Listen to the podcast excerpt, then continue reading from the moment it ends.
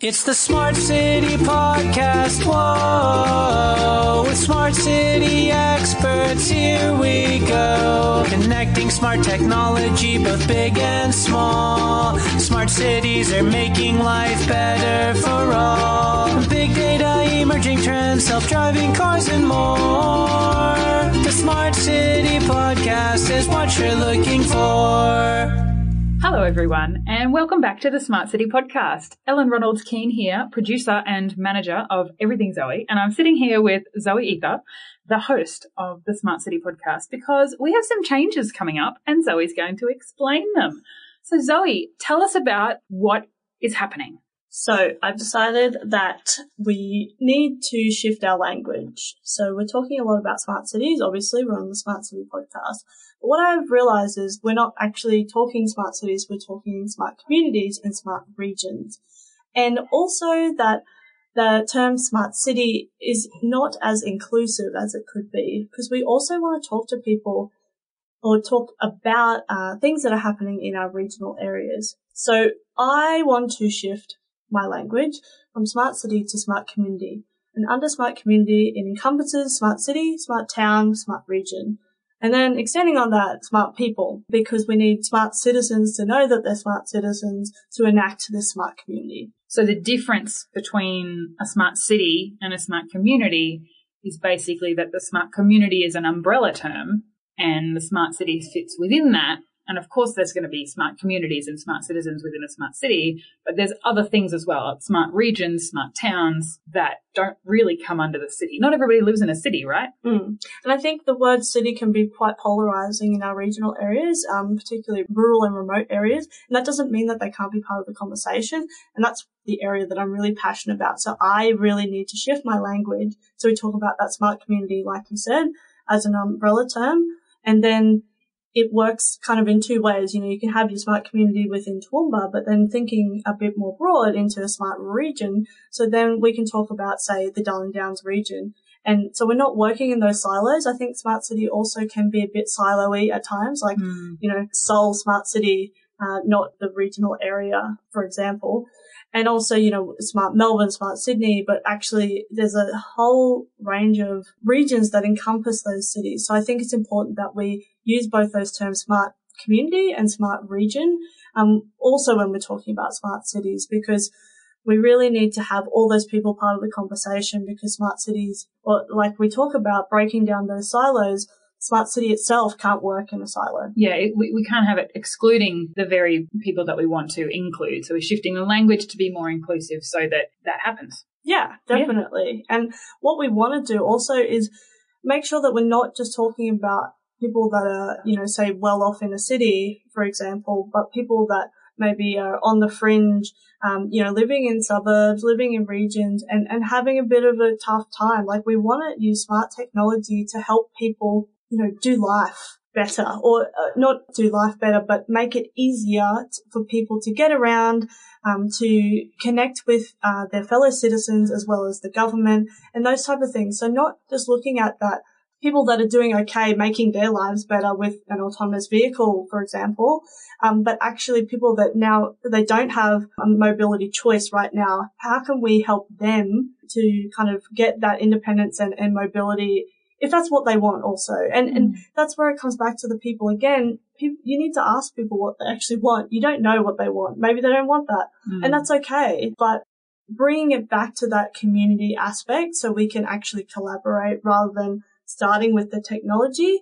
Mm. We need mm. to start with the people. Yeah, I like that. So why is it important that we really focus on this shift in language and this shift towards focusing on the human? It is important to realize that like we were already talking about, bringing it back to people. So, and about the places we live, work, and play as people. And some people might say we don't need any of this high technology and let's just, you know, the things the way we've always done them that seem to work in the past. But what we need to realize is that disruption is coming, change is coming, whether we are involved or not. So it's very important that we don't polarize people in this conversation because we don't want people to get left behind. And also it's important to be part of the conversation. So then when we're talking, uh, technology, we can be informed buyers. Mm. council members can be informed buyers, small local businesses can be informed buyers, even the big guys can be informed buyers. So then we can actually make real change and not just invest in public Wi-Fi for the sake of it without actually using that data or, you know, that data um, not being owned by the government, you know, to make good decisions, um, you know, obviously with privacy and security and all those type of things, but making sure that when we're implementing the technology, we're getting the best out of it. Mm. Again, with the, the human at the center.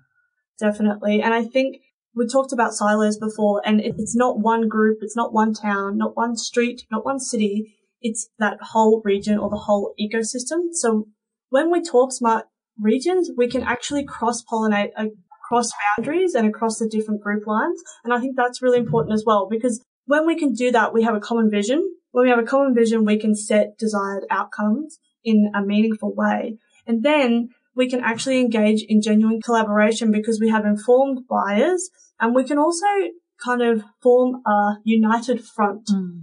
So when we're talking to technology providers or a consultant or whatever who's trying to sell you something, they have to convince a lot of people because we've already agreed that this is how our region is going to progress. Mm.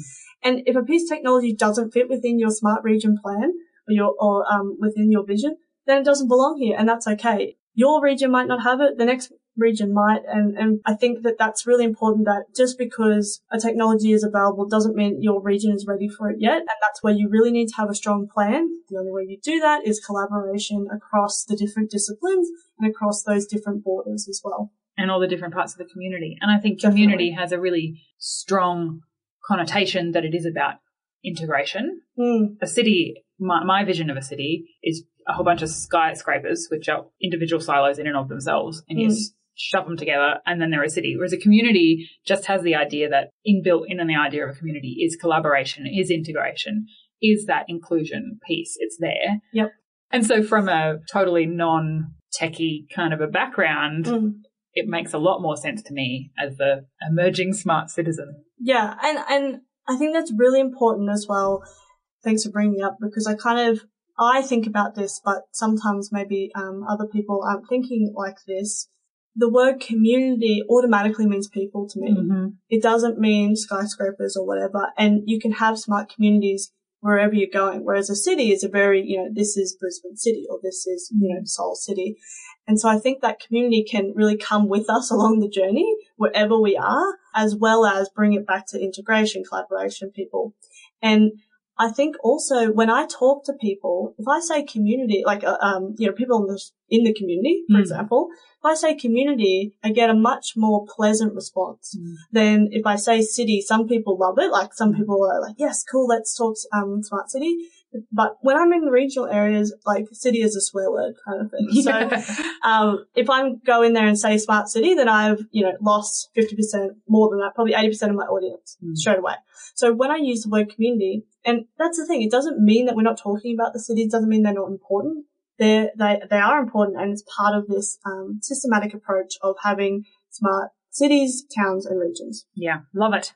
So, what does this mean for the Smart City podcast? Well, what it means is we're getting a new name, we're getting a new logo, we might even get a new jingle, woohoo, which I'm very excited about. And I guess as for interviews, it doesn't mean anything different because I, what the other thing I've been realizing is I'm talking smart communities to every person that comes on the podcast, whether they want to talk purely about smart cities, fine. Whether they want to talk about um, rural and remote areas, excellent. Whether they want to talk about you know that strategy or governance, um, it all fits under smart community. So the the layout of the interviews and everyone I interview will all be the same. And so please keep reaching out to me because actually I've got a lot of interviews lined up this year, but Next year, we are very keen to feature more people on the podcast as well.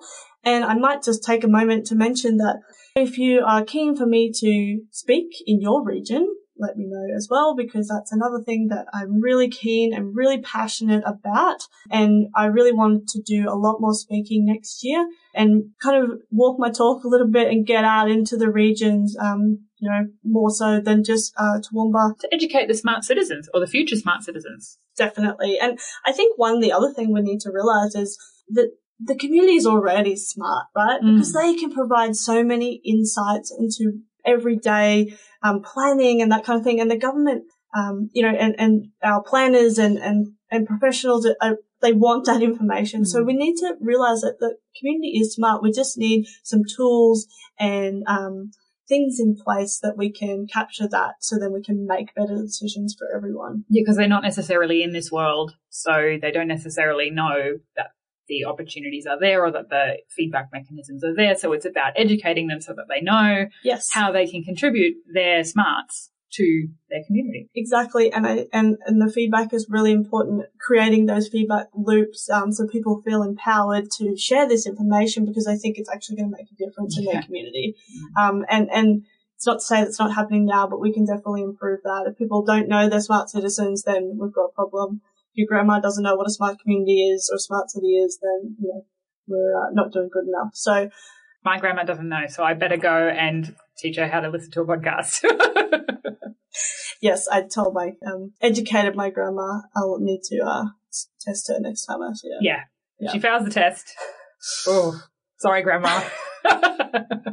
and on that note, thank you very much for listening so far to the Smart City podcast. Thank you to everybody who has been sharing it because we know that it yes. wouldn't have had this growth without you listeners sharing it with your friends and sharing it with your networks.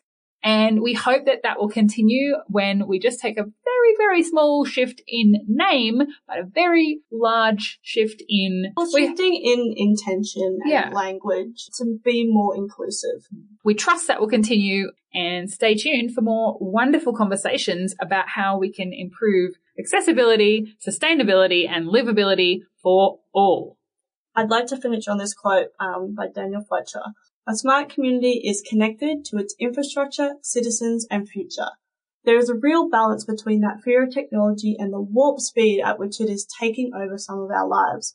That's why it's so important that we start to embed this in our decision making. It's happening whether we like it or not.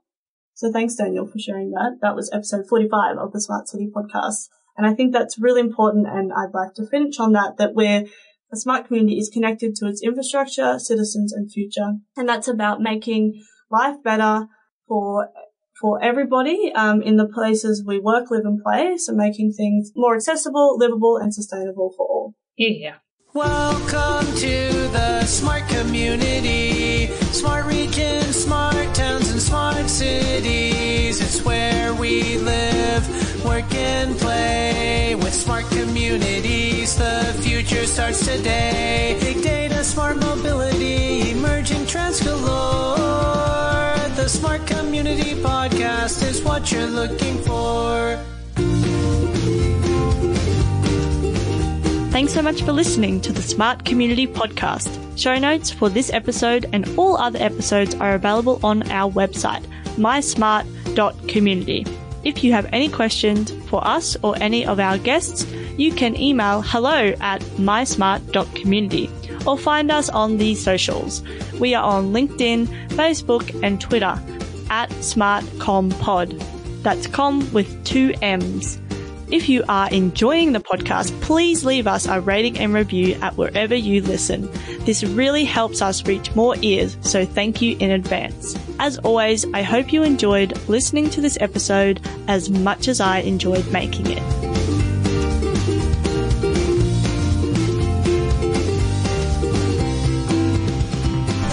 Community Podcast is what you're looking for.